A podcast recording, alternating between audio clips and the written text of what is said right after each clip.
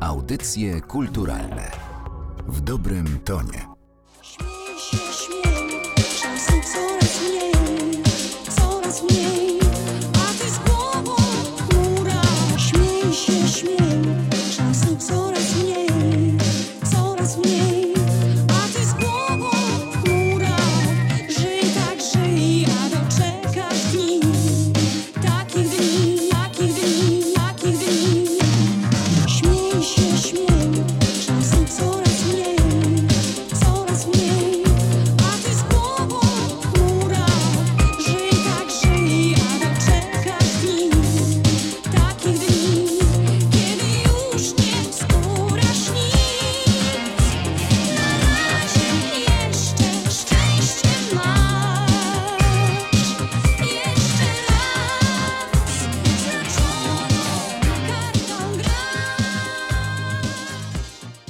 Przy mikrofonie Martyna Matwiejuk, witam Państwa bardzo serdecznie w kontroli jakości. Dziś moim gościem jest y, Michał Zakrzewski, DJ i producent wydający jako Dune. Dzień dobry, cześć. Hej, cześć, witam wszystkich. Spotykamy się, żeby porozmawiać o najnowszej pozycji w katalogu wytwórni The Very Polish Cutouts. To twoja debiutancka płyta zatytułowana Wydma. I powiem ci, że rzadko się zdarza, że w tym cyklu miewamy płyty debiutanckie, dlatego zapytam cię najpierw, jakie uczucia ci towarzyszą w tym okresie, bo jesteśmy niecały tydzień po premierze.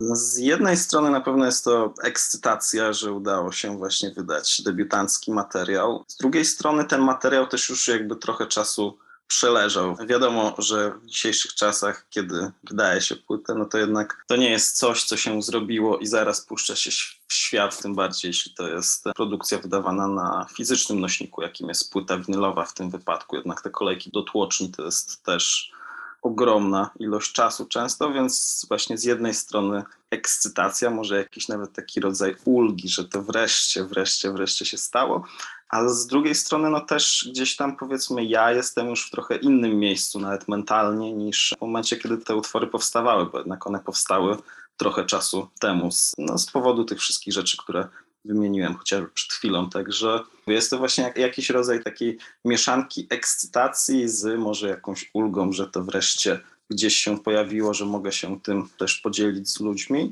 Oj, nie jesteś, nie jesteś pierwszym artystą, który narzeka ostatnio na tłocznie. W każdym razie, ta płyta to są The Very Very Polish Cutouts, bym powiedziała, bo e, rzeczywiście wykorzystujesz w większości na niej mm, sample z polskich utworów, e, przede wszystkim z dekady lat 80. Zadam może pytanie banalne, ale myślę, że mimo wszystko ono jest dosyć ciekawe, bo każdy ma na nie inną odpowiedź. Dlaczego właśnie lata 80.? Myślę, że tutaj czynników jest wiele. Przede wszystkim bardzo, bardzo pasuje mi gdzieś tam estetycznie, jeśli chodzi o muzykę, właśnie ta dekada, czyli lata 80.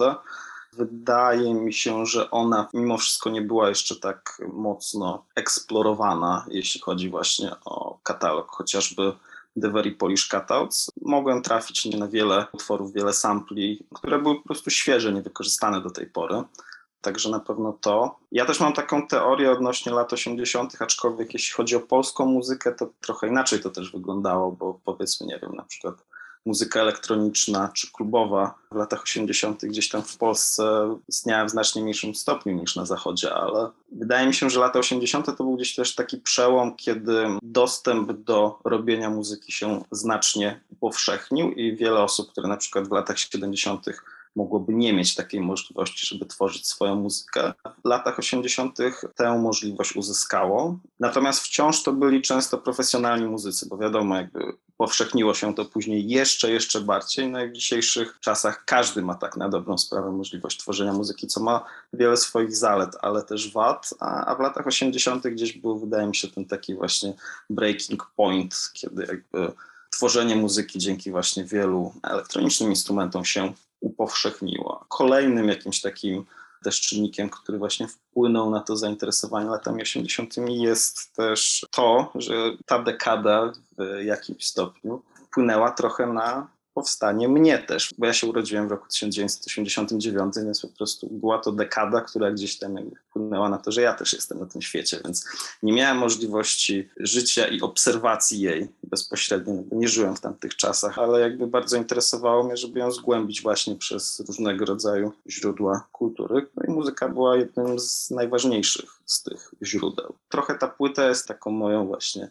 fantazją na temat tych lat 80., ale też z perspektywy czasu dzisiejszego i siebie w tym czasie dzisiejszym. To chyba trochę tak jak e, z książkami, że się mówi, że pierwsza książka dla danego pisarza jest o nim samym. No, na pewno, na pewno gdzieś tam nie ma jakichś stricte autobiograficznych wątków, bo to też nie jest jakby tego typu muzyka, że, że ja tworzę i piszę na przykład te teksty i te teksty mogą opowiadać o mnie, ale na pewno w doborze sampli starałem się szukać takich fragmentów utworów, które jednocześnie mogłyby być w miarę wieloznaczne, jednocześnie jakby opowiadające gdzieś tam trochę o mnie, więc starałem się to też tak połączyć. No to spróbujmy rozbroić przynajmniej kilka utworów z tej płyty. Jakie hity lub nie hity wykorzystałeś na wydmie? Na początku w ogóle chciałbym właśnie powiedzieć, jeśli ktoś będzie słuchał nas i chciałby też właśnie sprawdzić, dobór sampli oryginałów stojących właśnie za tymi utworami, to prowadzę we wrocławskim Radiu Ram e, taką audycję, która się nazywa Astro Selekcja i właśnie tam w ostatnim odcinku pierwsza godzina była właśnie poświęcona rozbrojeniu na sample przeze mnie. Części czterech dokładnie z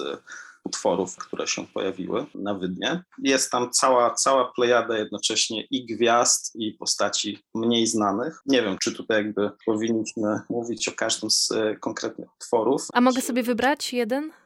Jasne. To ja poproszę Szklany Klosz. Szklany Klosz w ogóle jest praktycznie pierwszym utworem po intrze na płycie i też jest pierwszym rozdzielonym na sample w tejże audycji. Tam jest dość dużo fragmentów. Jakby głównym tym takim motywem wokalnym, który zapoczątkował w sumie jakby cały ten utwór, bo z tego co pamiętam, to jakby właśnie ten motyw wokalny gdzieś tam sprawił, że chciałem go w jakiś sposób pobudować, jest y, Zdzisława Sośnicka, Życie od nowa. Tam są też dwa fragmenty perkusyjne mm, z fantastycznych jazzowych projektów polskich z drugiej połowy lat 80. I to w ogóle jest moja duża inspiracja i tam to się też na płycie jeszcze przewija, czyli e, Ścierański Surzyn Trio, czyli bracia ścierańscy i Marek Surzyn grający na perkusji i też później płyta właśnie solowa Marka Surzyna Wild Minds. I tam są te fragmenty perkusyjne wykorzystane. Też jest taki, wydaje mi się, niespecjalnie znany projekt elektroniczny, on się nazywa Omni, z którego utworu Necropolis Part 2 właśnie pochodzi taka instrumentalna partia, która też się tam pojawia później jest też nawiązanie do Wrocławia, co też było w sumie dla mnie dość ważne, żeby gdzieś tam czerpać z dźwięków, które powstawały w sumie wtedy, kiedy ja też powstawałem, czyli właśnie w Wrocławiu pod koniec lat 80.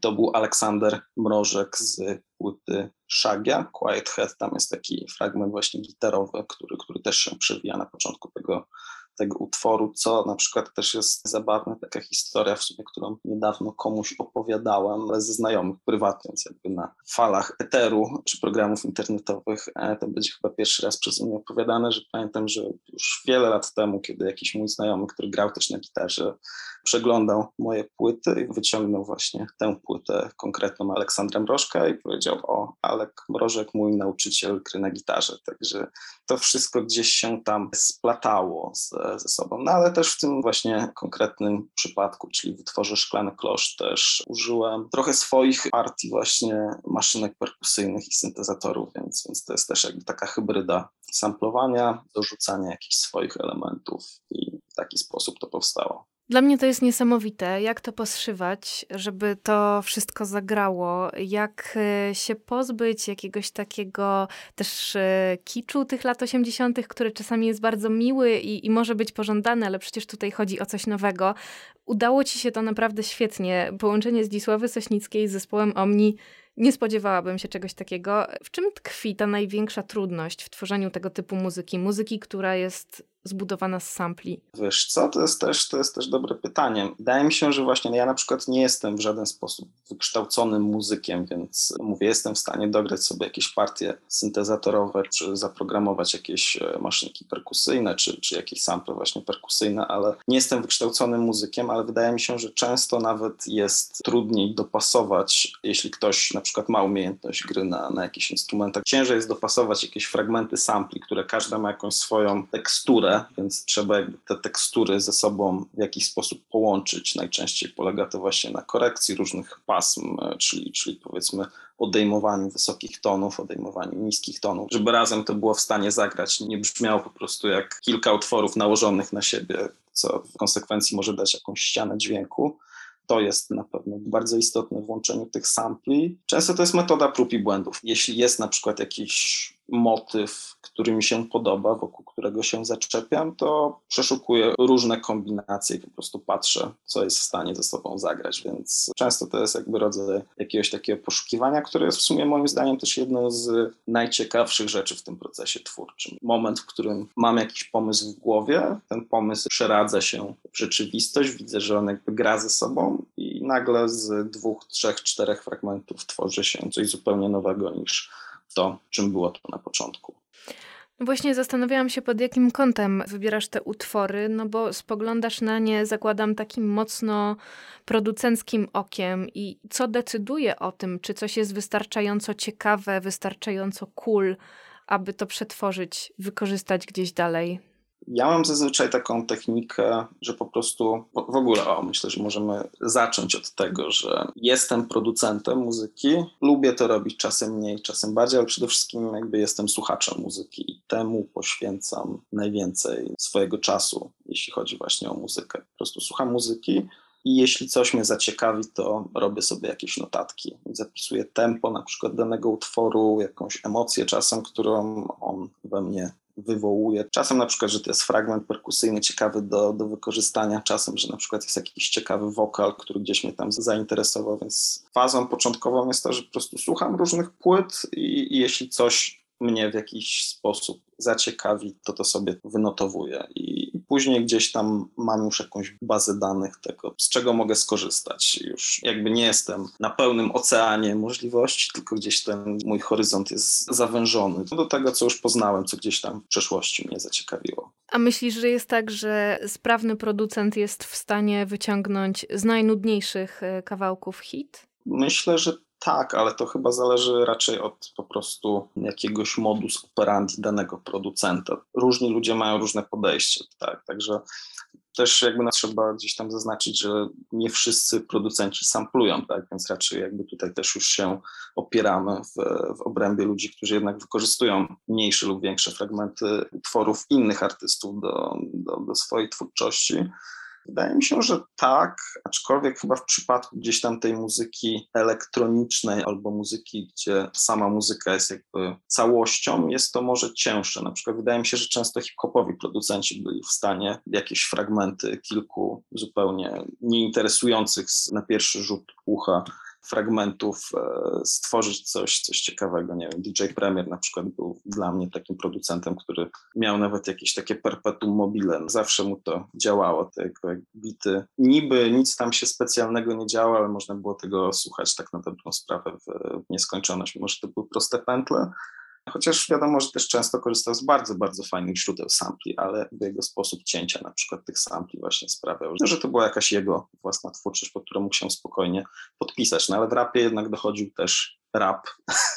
także, także jakby ta muzyka stanowiła bazę i wtedy też wydaje mi się, że właśnie można było bardziej gdzieś tam eksperymentować i z różnych, często nieciekawych fragmentów stworzyć coś ciekawego. Takiej stricte producenckiej muzyce myślę, że jest to cięższe, ale jak najbardziej możliwe. Mhm.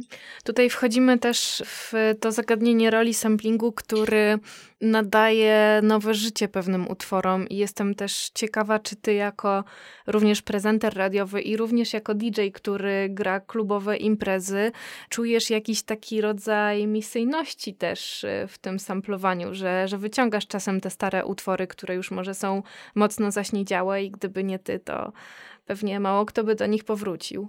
Słowo misyjność to jest może takie za duże na to wszystko, ale często gdzieś tam na pewno to, o czym mówisz, jest istotne, bo często też te utwory w oryginalnej formie nie nadają się do zagrania w klubie. Jest w nich wiele fajnych rzeczy, ale jest też w nich wiele rzeczy, które no, zestarzały się nie najlepiej, albo też ich sama produkcja trochę odstaje od powiedzmy standardów prezentacji dzisiejszej klubowej, aczkolwiek to też tak z grubsza mówiąc, więc często jest e, tak jak mówisz, że właśnie chcę pokazać utwory, które mają dużo, dużo fajnego moim zdaniem w jakimś trochę innym kontekście, który sprawdzi się właśnie w tym wymiarze klubowym. W sumie cieszę się, że nie opowiedziałeś o tej całej płycie, bo, bo to też możemy zostawić słuchaczom niezłą zagadkę. Niech sobie rozszyfrowują dalej, e, co nawet mi się znajduje. To jest najnowsza pozycja z katalogu The Very Polish Cutouts. Dziś o tym albumie opowiadał e, Michał Zakrzewski, czyli Dune. Bardzo Ci dziękuję za nasze spotkanie. Dzięki wielkie, bardzo miło było się podzielić historią związaną z wydmą.